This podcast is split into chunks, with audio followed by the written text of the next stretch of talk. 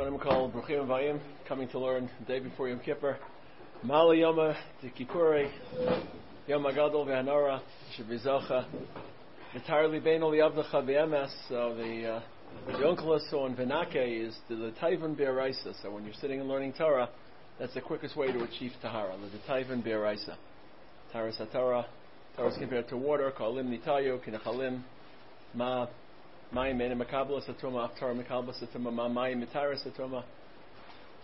So there are psukim we recite every tefillah and kippur in the lead up to Shema Kolenu.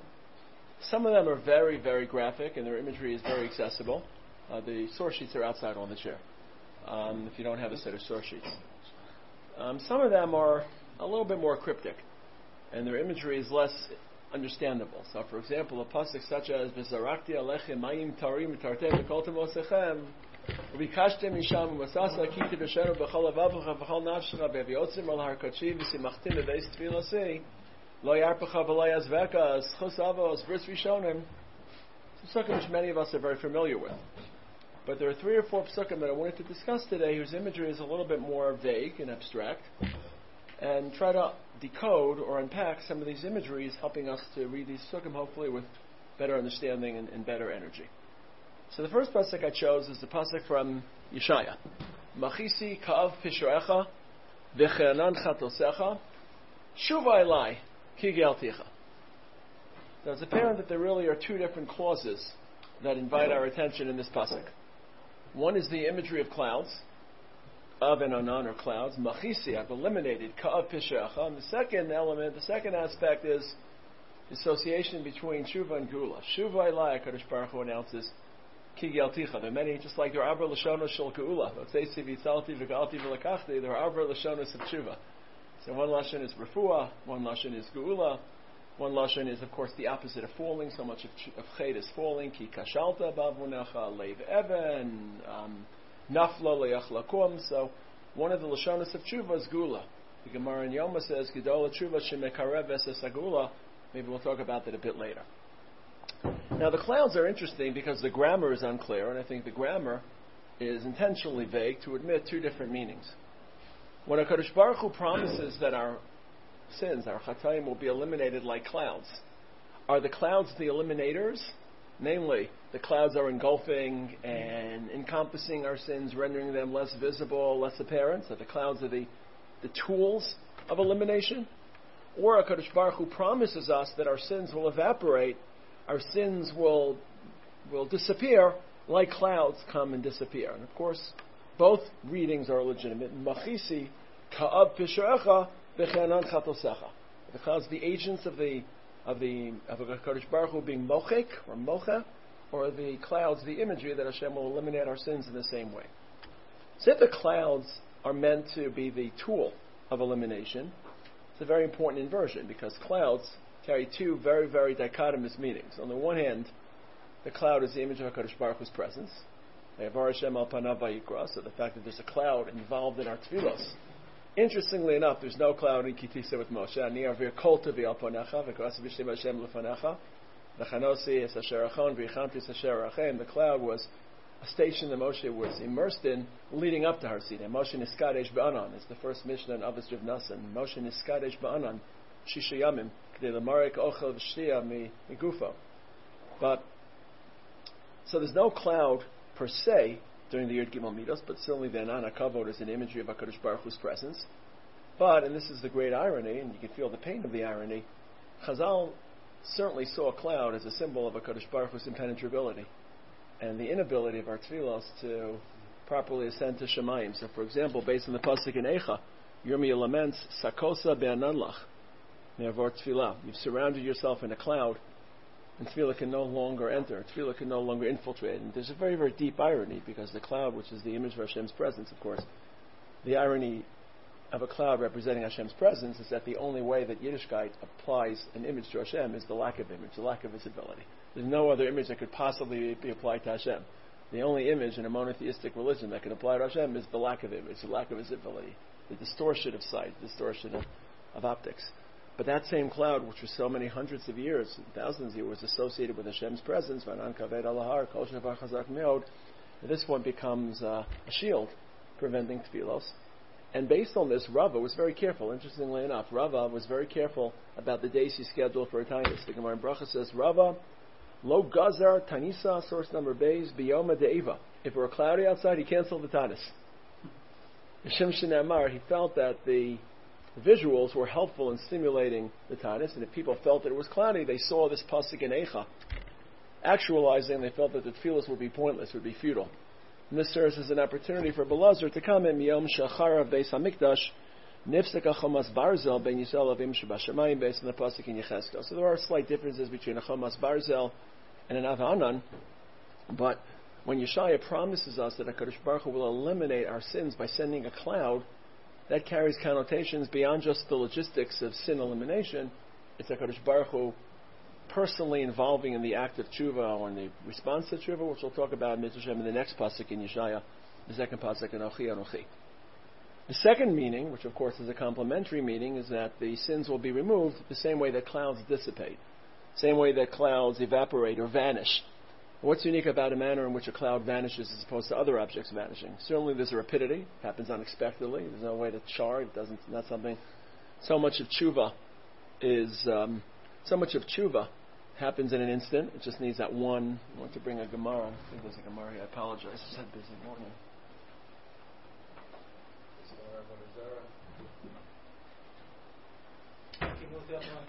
Oh, yeah, you're dying. I'll get it in a second, but tshuva takes an instant. We have examples of people that perform tshuva in a moment, whether it's the executioner of Chanina ben Teradyon, Nevuz Radan, Rav ben Dordaya, the Gemara Avodah Zarah Yuzayin.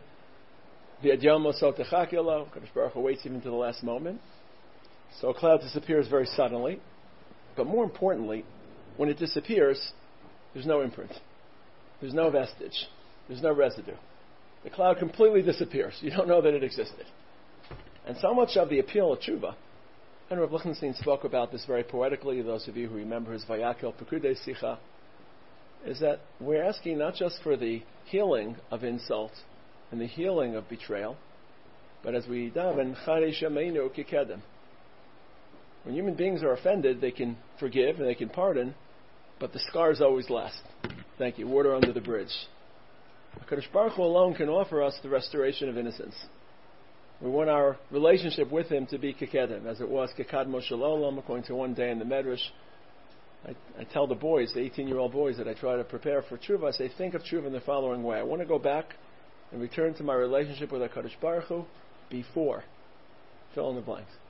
Because there was always a past in which was more innocent, more pure, more sincere, greater potential, and somehow life's complications and life's convolutions forfeited that potentially, for, potentially forfeited that future. And tshuva allows us to reset the clock, not just to convert past misdeeds into shkagos, into zechuyos, but actually to rebuild that relationship with the, with the Kadosh Baruch Hu. It's a beautiful Chafetz Chaim commenting on why the name Hashem, the Midah of Hashem, appears twice. Hashem, Hashem, Kil Rachum Mechanun. The Gemara Rosh Hashanah Daf Zayin says, Kan Kodem Achet, Kan Leachar Achet. So the Chafetz Chaim wants to know, why is there duplication? In his mind, the deeper message of, these, of this repetition is the palindrome, the fact that the same Midas Harachamim that exists before the Chet, that same word, that same relationship, that same distillation, Ani Hashem Kodem Achet, and on the exact same HaKadosh Baruch Hu, you have the opportunity to rebuild that intim- intimacy, that purity, that relationship after the Chait. So the Chiddush is that the same term, the same terminology is employed to describe a Baal Tshuva. And somehow the disappearance of clouds conveys the opportunity for tshuva without any imprint, without any stains, as opposed to clothing, which we'll see later, as opposed to ketzemer yihiru, cleansing wool. We hope that our sins will disappear in the same way that clouds rapidly disappear, and in the same way that they disappear without leaving any bearing or imprint upon our relationship, and as well as upon our neshama and our identity.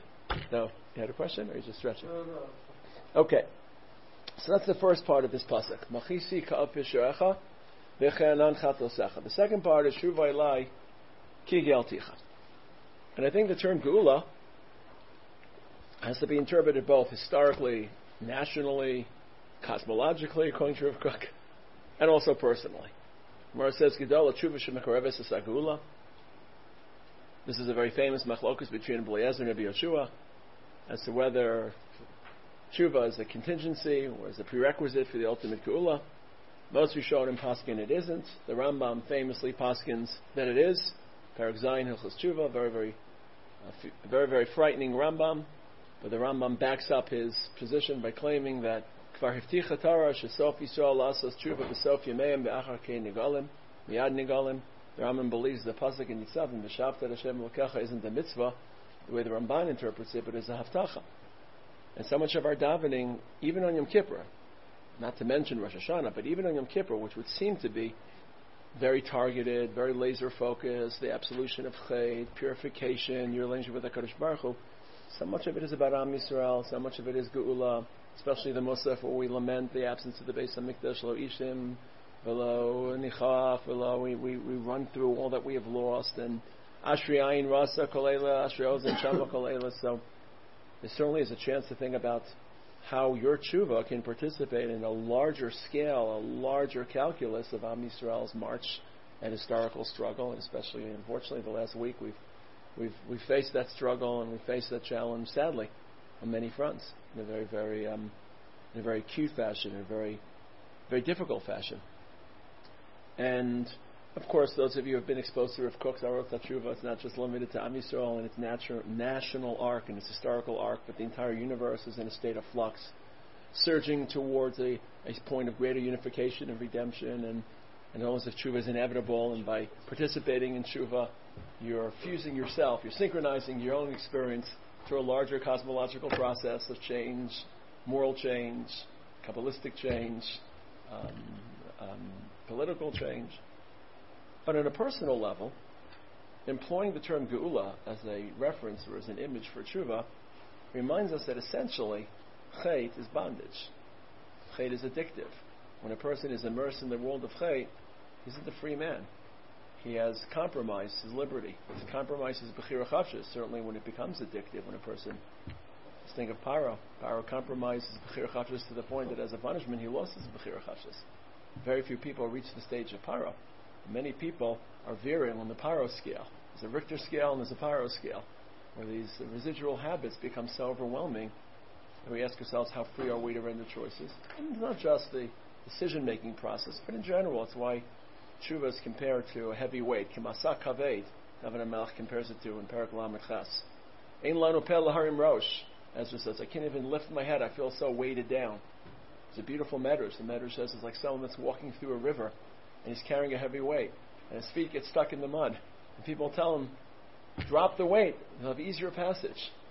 The mashal is, of course, the river and the mud is life in general without the burden of chait. It's difficult enough, his navigation is challenging enough, and we add the added weight of guilt and frustration and failure and underconfidence and distance from a HaKadosh Baruch Hu, that added psychological balance, uh, baggage, it renders our passage through that river all the more difficult. So it's not just that we enslave ourselves to the addictive nature and the habitual cycles that seem to be unshatterable.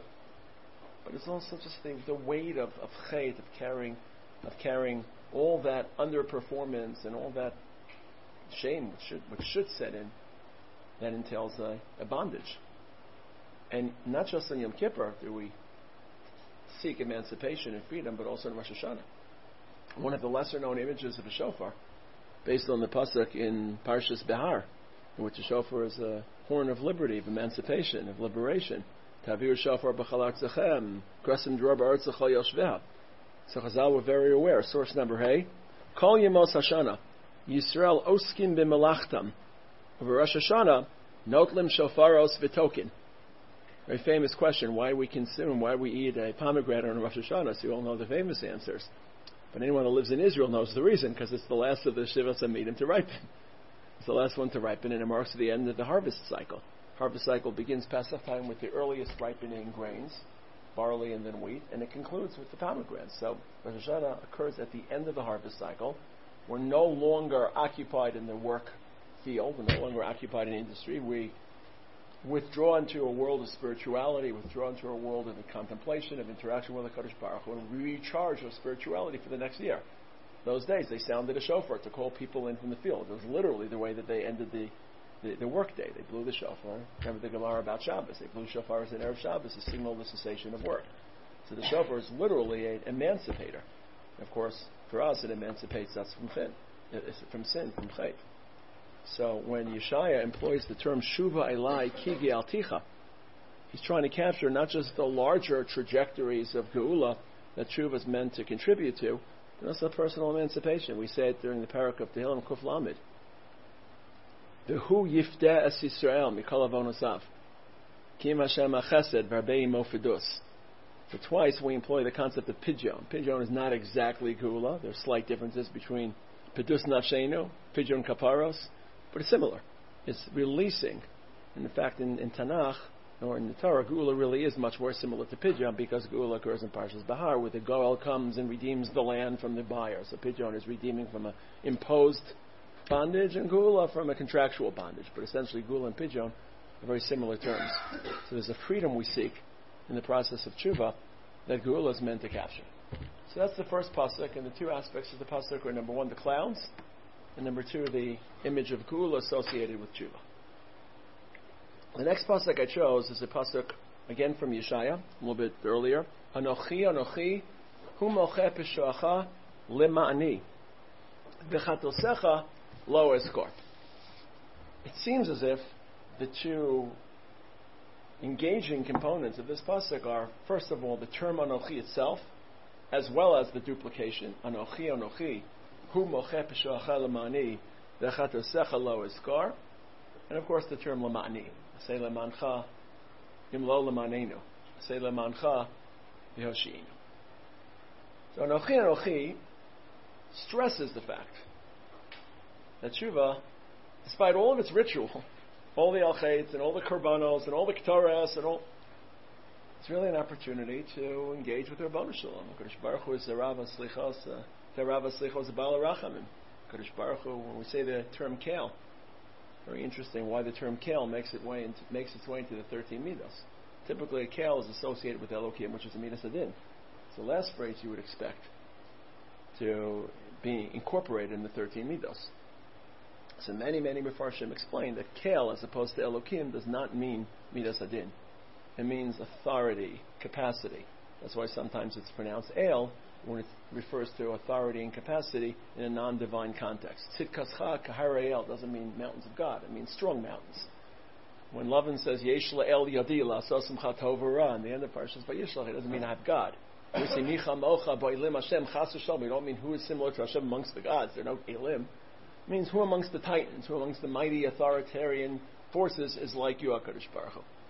So when we mention the word El, or know, Lashon Chol, Nikra Balabais Elohim, the authorization of Din, the word El, in a whole context, refers to authority, and when it's transposed to HaKadosh Baruch Hu, it relates to his authority. We're reminding ourselves that we're looking to HaKadosh Baruch Hu for a kapara.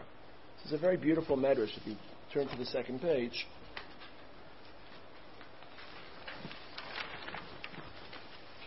The Medrash reminds us of this.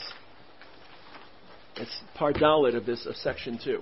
Amalem HaKadosh Baruch Hu, V'olam hazeh niskaper lahem ha'idei korbanos. V'olam haba ani mochel avonoseim shelo b'korban. Shenemar, anochi anochi hu mocheh pisha'acha lema'ani v'chatosecha lo eskar, quotes our pasuk. At least according to this medrash, Tanchuma, this is a pasuk describing a more divine pivoted kapara process reserved for Olam Haba. And of course, inasmuch as much as Yom Kippur is Me'ein Olam Haba, Yamim Yatsuru V'lo Echad, despite all the ritual and all the korbanos, it's about Ki Imcha Hashem Aslicha Laman Tivarei, Kodesh Baruch Hu. In fact, the Bali Musar said that one of the greatest cheseds that Kodesh Baruch Hu ironically offers man is tshuva because not just does it relieve chait, but it offers man an opportunity to be close to Kodesh Baruch Hu. A chance to create that intimacy and that interaction the chance to stand in front of HaKadosh Baruch Hu, Anochi, Anochi. doesn't only mean going back to yourself, it means going back to HaKadosh Baruch Hu. It's almost a chesed that Hashem provided the capacity for sin. Anochi, Anochi, Umache, Peshach Lemani. This is Rabbi Akiva's great, great statement because Rabbi Akiva was operating a very tragic period after Beis HaMikdash was, was razed and uh, Everything that they'd associated with Yom Kippur no longer existed. Could you imagine facing Yom Kippur if you lived during the days of the Beis Hamikdash? No Kohen Gadol, no Sar Lazazel, no Korbanos. We already live in such a fallen world that we accept Yom Kippur without ceremony. In those days, it must have been traumatic. It must have been apocalyptic to face Yom Kippur without the Beis Hamikdash. So Rabbi Kiva reminds them in his terminology. Yeshaya says, "Anochi, anochi, lamani." Rabbi Kiva's terminology quotes the pasuk in Yirmiyah, "Mikveh Yisrael Hashem Moshiach Sarah." The literal translation of mikvah is hope, not mikvah. If Kiva flexes it to mean ma mikvah mitara satameim afakadosh baruch mitara abisrael. It's about Rabbanu Shalom. Hashem titaru. It's being with HaKadosh Baruch Hu. The ceremonies are facilitators. The korbanos are enablers or catalysts. But unfortunately, sometimes we become riveted on ceremony and we lose sight of Rabbanu Shalom. Lifnei Hashem titaru. Hashem. You get that sense in Ninveh. It's always interesting to think about whether the tshuva of Ninveh was authentic and should be, serve as a paradigm or the tshuva of Ninveh was disingenuous. But one thing's missing from the tshuva of Ninveh, HaKadosh Baruch Hu. A lot of ceremony, a lot of sackcloth. The animals are wearing sackcloth. Royal decrees. It seems very formulaic, very institutionalized. You don't. But they took it seriously. Uh, for sure, or else there wouldn't be a straw If there figure. wouldn't be Yirat Hashem, they would just uh, skip it. They wouldn't do it. You get the sense of Yiras HaOnesh, unless Yiras Hashem. I want to see one crazy guy walking in Tel Aviv and saying, in 10 days Tel Aviv's gone, and that the people of Tel Aviv will do what they Right, right. We're the placard. We're the placard. Right. The end, the end of days is near. They'll be so cynical. The Tel Aviv would be gone in five days. Right. Okay. We shouldn't. Uh, we shouldn't talk about Chas Hashem Tel Aviv being gone. Our enemies speak in those terms. We don't. Um, but if you read the, the I'm just having a little hard time finding in this uh, Shepherd's Puss. If you read their um, their tshuva, it seems a little bit um, as if it's missing Hakadosh Baruch Hu. Wait a minute. even though it's used in the Mishnah Tanis as a model for for our tshuva. Yeah, because I think they're definitely sincere, and it definitely highlights the staving off uh, of elimination. Anyway, I don't, I don't want to get sidetracked onto, onto Ninveh. So I think part of Anochi Anochi is reminding us, as that medrash suggests, in Olam Haba there will be no need for karbanos, which by the way is an important uh, an important medrash for those who feel there won't be karbanos lasid lavo, at least there won't be karbanos chatos. The Gemara says will be a korban toda. That that reminds us of the famous Shitas of Rambam. Um, in addition, the stress of Anochi Anochi conveys a separate point. Take a look at Rashi, actually it's really the Radak, source number base, part two. Hakefel lechazek, the duplication or the repetition strengthens the presence of Hashem in this pasuk. Ratzel Omar, what's the purpose? What's the meaning? This is again part two, source base. Anochihu shesalachti pishayim ledor hamidbar. First page, first side. Ve'anochihu hasoleach umochel pishachem pishechem b'chol dar v'dar. Somehow, when we think of tshuva, it's comforting to remember the legacy of tshuva, that people before us have sinned, and that Kadosh Baruch Hu has forgiven and absolved their sins in the same way that we seek it. In ways that are different from the legacy of Gula. We talk about Kadosh Baruch Hu as Goel Yisrael, we seek our Gula. There's clearly a historical arc we feel we're part of. And HaKadosh Baruch Hu's intervention is meant to steady that arc when it becomes to go awry. When there are moments in history in which the arc has to be steadied. Remember, the difference between our historical view and Western historical view is for us, history is circular. In Western civilization, history is a line. For us, the terminus is already pre-established. In Western civilization, it's open-ended, it's evolutionary. So we know there's a terminus, there's a endpoint to which history is lurching, and HaKadosh Baruch Hu has to intervene. So there's less difference between HaKadosh Baruch Hu's Gula and Mitzrayim and his Gula in 1948, because essentially it's HaKadosh Baruch Hu shaping that arc towards his endpoint. And just different moments that Hashem has to intervene where human beings are incapable of advancing that arc. But somehow we think of tshuva as less historical and more personal, our misdeeds, our misbehavior, our malfunction, and reminding ourselves of the legacy and the tradition that HaKadosh Baruch Hu forgave our ancestors, and that same process and that same generosity is the type of response we solicit. It's also important to shatter this very naive glorification. Sometimes we feel that we're fallen, it's got no hadaros, and we're so far removed from the great antics and the great achievements of our predecessors. Remember that human beings are flawed, and great people, even the members of the Dora Midbar, about whom is written Chesed they failed repeatedly in ways which boggle our imagination. And if we can convince ourselves that Hashem forgave and pardoned their sin, then not in any way to diminish the magnitude of our sins, but we remind ourselves, Sadik There's a tradition of tshuva, which is why so many of our slichos talk about Ruvain's tshuva, and Yehuda's tshuva, and Cain's tshuva, and Ninveh's tshuva, mentioned it a few days ago. So for the Radak, mentioning Anochi, Anochi, that duplication isn't just meant to convey the intimacy of the tshuva process, Shuva Elai Ki Im Tashuv, but it's also meant to stress the continuity of tshuva, that this is a process that we're not seeking to launch, but we're just seeking to incorporate ourselves within.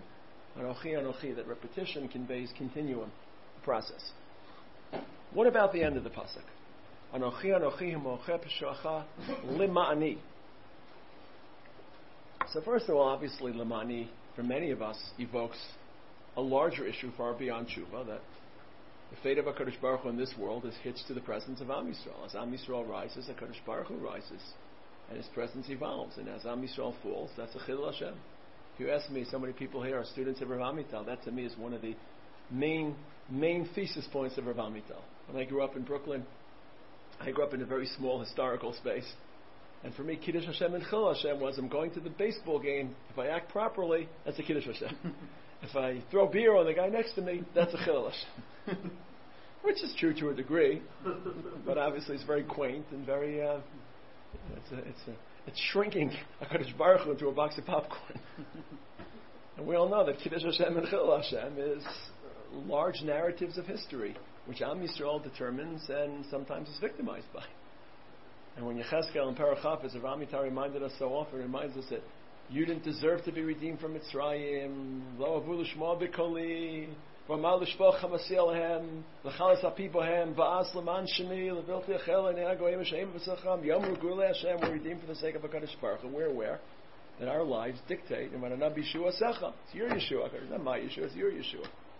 But there's a specific, specific association with tshuva.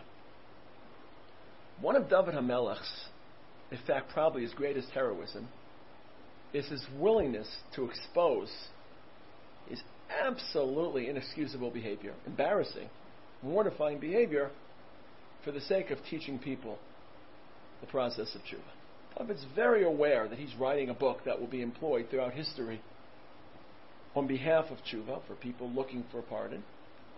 And he's willing to take one for the team. He's willing to suffer the indignity of exposing his deepest emotional shame. And if you read Lamed Ches and Nun Aleph, those are the two prakim in which this shame erupts. Lamed Ches and Nun Aleph, you get a sense of how embarrassed of it is to look at the reader, let alone to look at himself in the mirror. But he has an agenda. And his agenda is to convince the world that tshuva is viable, that tshuva is realistic. We're so far downstream that we take it for granted because we've all been trained. We take it as a given. It's certainly not a given. It flaunts and it defies every single human pattern, time, and. It's in the Torah. It's in the Yom Kippur. It's a day. It's a Doraita. It's, yeah. it's built in. Built in, right? But Rabbi Soloveitchik wrote extensively. That's why tshuva has to be created before humans are created, because this world is governed by all these systems of law and time and Tshuva basically flaunts all of those. Go back in time and change your past to commit a crime and not be penalized for it, by punished by it. It's a beautiful medrash where Adam meets Cain. And Adam asks Cain, why are you smiling effectively? I'm paraphrasing. So Cain says, because I performed tshuva. Nishta groisa tshuva. Gadol avonim minso. It's a very, very deceptive tshuva. And Adam asks him, what happened after your tshuva? And Cain says, HaKadosh Baruch Hu commuted half my sentence. And Adam puts his hand in his hand, in his head in his hand. Oh, ah, I wish I would have realized the power of tshuva. Adam doesn't believe in tshuva. He doesn't think it's possible. You sin, you bear the consequences. You own up and you bear responsibility and accountability. So it's a process of teaching the world that tshuva is, is, is, is a sustainable, viable option for Baal And David HaMelech is aware of this. If you take a look at the second, at the back of the first page,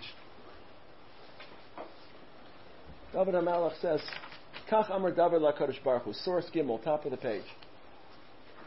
L'cha levad chatasi. Kishetehei omer leposhim, lama lo asisem tshuva. When you'll tell sinners, when you perform tshuva? Im tekableini, if you accept my tshuva, kol aposhim ashlimim l'cha. Everyone will perform tshuva. Umistaklim bihakol. I'll be the paradigm. So part of our request of HaKadosh Baruch Hu is, please accept my tshuva so that others will believe that there'll be more tshuva in the world, that this will be, and not just in a specific sense of tshuva. A famous Gemara with Reb ben Dordaya with the Zona and Daf Yuzayin that everyone here has heard countless times. So what happens? He turns to the mountains and says, daven for me. And they say, we're busy davening for ourselves. Then he turns to the Cham and Levan and daven for me. And he turns to the Harim Mugavos. Why is he turning to all these inanimate, natural, natural elements? Because sometimes we feel that we live in a very large world that's predetermined, that's fixed. There are large mountains, large planets, especially in the modern world. The irony is that the bastard child of democracy is that the world feels more predetermined than ever. That's the irony. We thought that we liberated ourselves from tyranny, but we just introduced a greater existential tyranny in the sense that this world is too large for change, and there are larger forces that we're just victims of.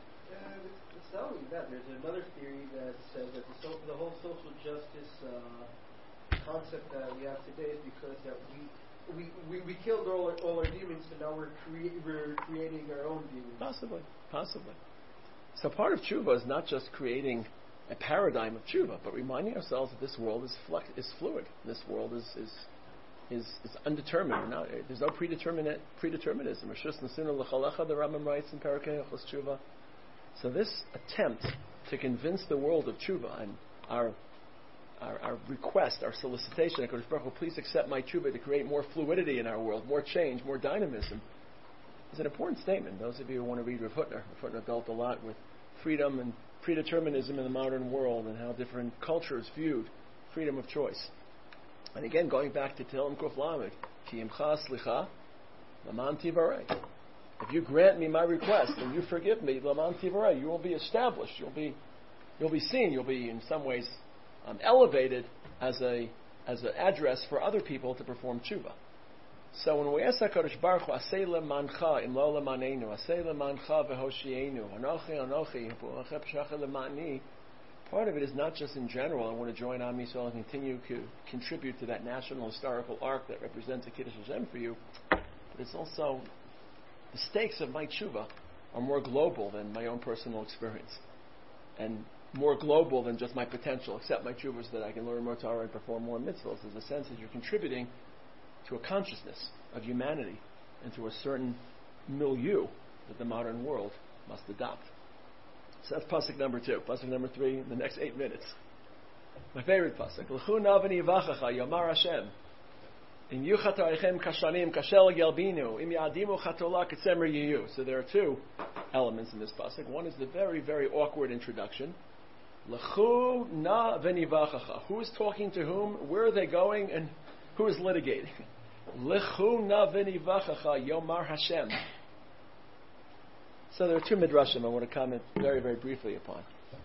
One medrash is first Rashi before the medrash. L'chu na venivachacha three aleph. Yachad ani v'atem. Let's litigate. V'neda misarach mi. Who betrayed whom? And what will the outcome of that be? I'll also grant you chesed. Well, who is HaKadosh Baruch Hu the Yom Adin? Is it Yadea, V'dayin, Va'ed? Or is he the Baal Chesed and the Baal Arachamim? And the answer is both. That's what makes HaKadosh Baruch Hu's presence on these days so complex and so rich.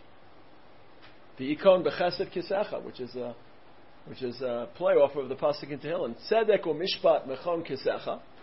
Chesed v'yemes yikad mufonecha. So Hashem sits on the throne of justice and honesty, and we hope that we can approach Him chesed v'yemes, that our chesed can approach Him. And during the Sana we invert that.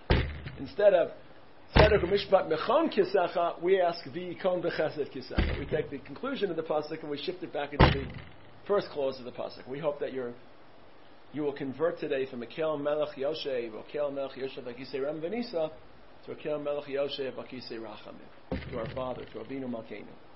So this pasuk reminds us that Hakadosh Baruch Hu is litigating us. There are consequences. Yom Kippurim can't just turn into a field trip or uh, uh, an experience of love and, and intimacy with Hakadosh Baruch Hu. So much is dominated by it, but there's stakes and there's gravitas to the day. Lechuna v'nivachacha, accounting. Bochin klayos v'lei. And that same pasuk, Hashem says, by the way, im yuchatechem kashadim kashal yavinu, im yadimu chatola katzemer yihiyu. What about the lechuna, David?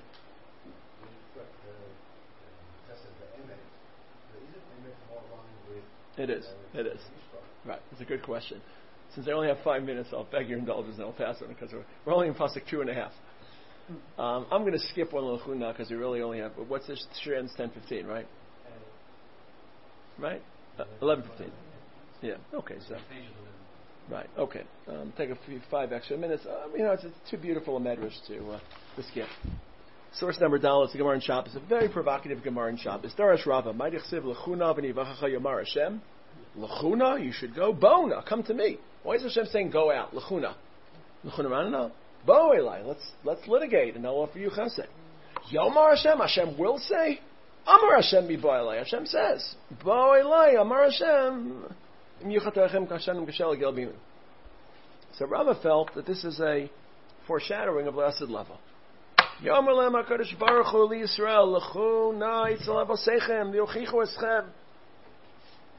Go to your avos and imos and they'll rebuke you and they'll also daven for you and help you perform tshuva.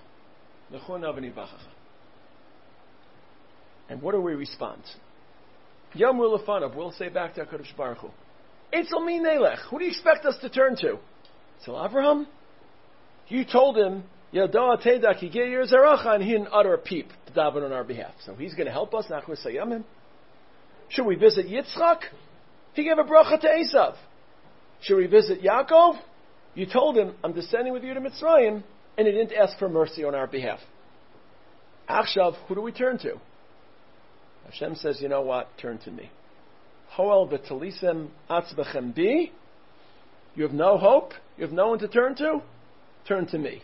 In yuchatachem kashanim kashel gelbinu im yadimu This is a very peculiar Gemara.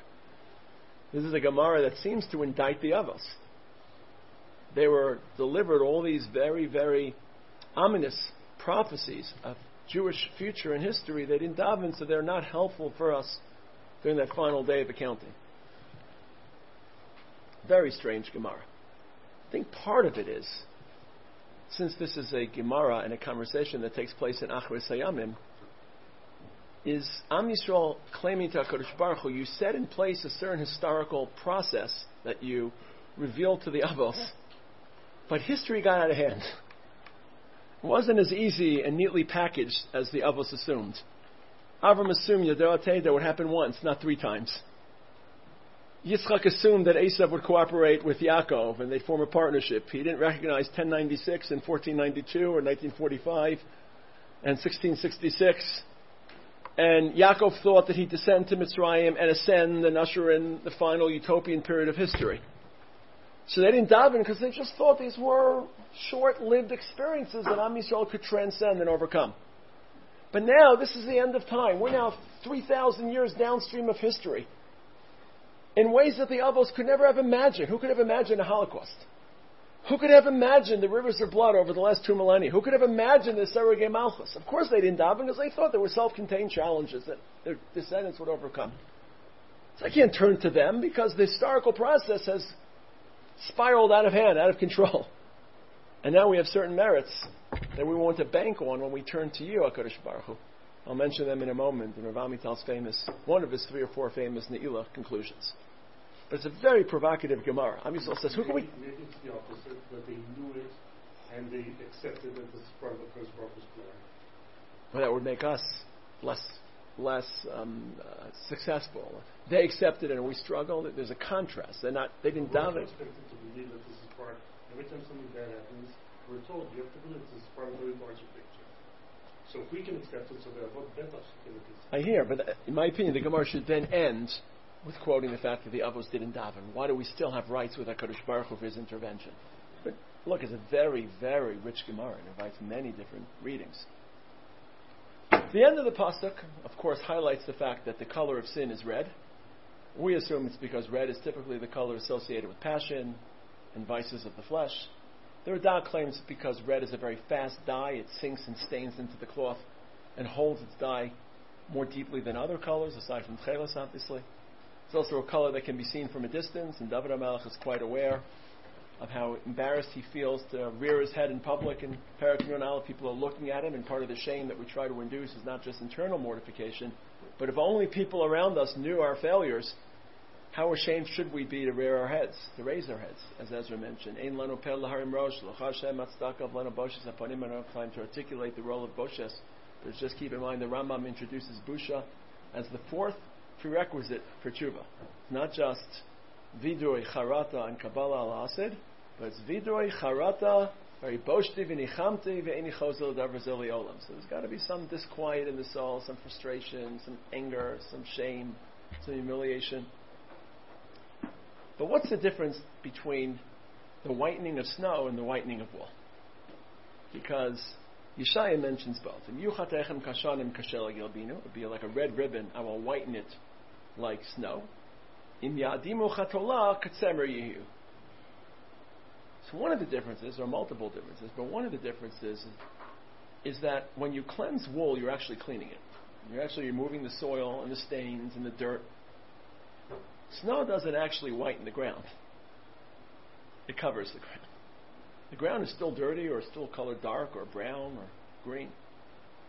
There's a strategy to tshuva, and there are multiple strategies to tshuva. There are multiple pathways and modalities, but one of the strategies to tshuva is, of course, to ask HaKadosh Baruch Hu point for point, al chet shechatanu lefonecha, al chet shechatanu lefonecha, shamnu baganu, al kol pshait, then there's this phrase, which we mentioned in Hinani Hani Mimas in the introduction to Musaf, Ve'al kol pishai techase ahava. That's called snow tshuva. Let's not go point for point and question how I can recover from these failures. Just love me. When you love someone, you're willing to ignore a lot. And your children, and your peers, and your spouses. It's, that's, that's the beauty of love. Love colors and tints all of our relationships with optimism, with hope, with belief, with commitment. And we're willing to let frustrations, disappointments, and betrayals just slip away without them, without them having to be repealed or rectified. And in Yom Kippur, part of our davening has to be kashel gilvino, just dump some snow in it. Mascara tshuva, cover it up, cover up. Cover up the pockmarks, cover up the acne, cover up because we love one another. It can't just be litigational, and that's what makes the pasuk such a delicious contrast. Because the introduction to the pasuk sounds litigational. Lechu navani yomar Hashem.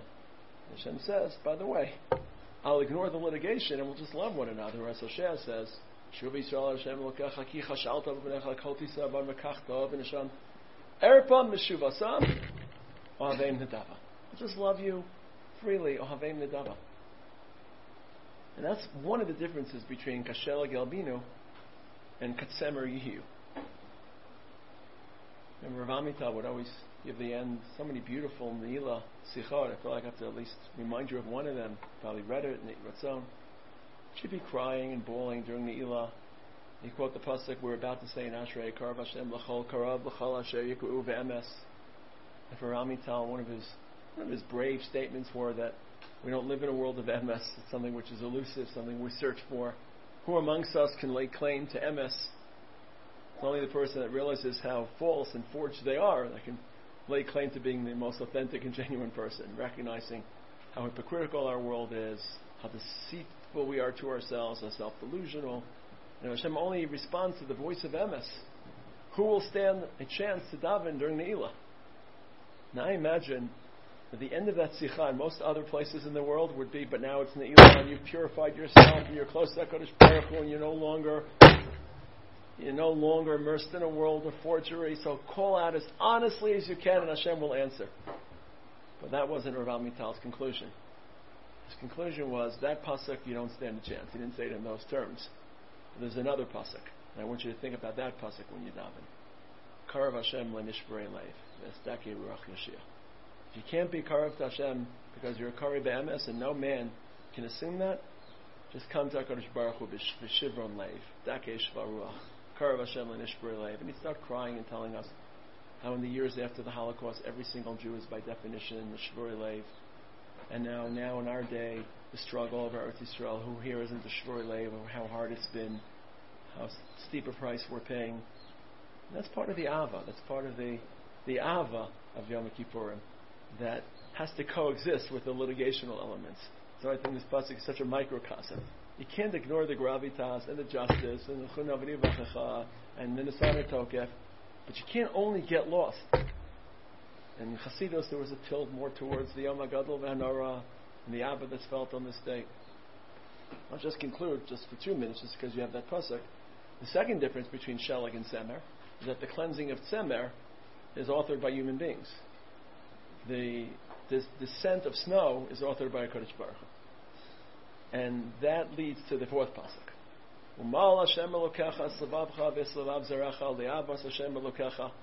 Keep in mind that pasuk, Parshas Nitzavim, is an inversion of a pasuk in Parshas Ekev, because in Ekev, and what's our mitzvah? You have to clip the foreskin of your heart. You have to listen to Tochacha. According to the Smak, there's actually a mitzvah to listen to Tochacho. But at a certain point, we have the right to turn to the Rabbanu Shalom and say, you know what? I can't even perform tshuva on my own. I'm asking you to perform tshuva for me. Enter my heart. Circumcise my heart. Hashivenu Hashem elacha ben kikedem. I'm incapable of even performing tshuva. You take the first step. What does Hashem say? If Pasikim malachi shuva Yisrael shuva alei v'shuva aleichem. You take the first step and I'll reciprocate. You respond to HaKadosh Baruch, I can't even take the first step. I'm so confused. I'm so inept. I'm so landlocked in my own habits. You break the inertia. You shatter the stasis. Hashivenu Hashem. You take the first step, then. Then I'll respond. So when we recite this pasuk in Nitzavim, we're basically inviting HaKadosh Baruch Hu into our hearts to perform tshuva for us. All I know is that deep down at the core of my being, I want to perform tshuva. Everything else, I can't. I don't even know how to daven. It's a beautiful rivash. He says, how should you daven the entire year, but it's particularly appropriate for Ne'ilah. Rav would quote this very often as well. He quoted a Rash of Kinon. It was a very, very famous 14th century French Rishon. And the Rash Mikinon would tell us Talmidim, literally, this language. I daven like a tinok. I daven like a baby. Maybe it doesn't know what it's crying for, it doesn't know what it needs. It just has a guttural, primordial sense of need. And it cries out to its parent. For that parent not just to serve the need, but to identify the need. So doesn't even know what we need. Sometimes we daven for things we think we need and we don't even need them. We don't even want them. We don't even realize how deleterious their introduction and their provision will be. So you daven in the like a tinok, you ask HaKadosh Baruch Hu, I don't even know what I need. I don't even know how to proceed on this process of tshuva. I can't succeed at umaltem. I want you to be umal. That's part of the snow. Human beings cleanse wool. Human beings can't create snow. When we ask Kashel Gelbino, it's Haftacha from HaKadosh Baruch Hu, that he's not just the target of our tshuva. Lifnei Hashem Titaro. It is not just the endpoint consequence, Miyaleh Bahar Hashem, after we're successful in tshuva, we have a closer relationship. He's actually our partner in the tshuva process. We invite him to partner with us and to help us in ways that we want, but we don't know how to articulate. These are four psukim which we recite in the run-up to Shema Kolenu. Hopefully now these psukim that are very opaque. They're not as frontal and one-dimensional as um, some of the other psukim. Hopefully have a little bit deeper meaning.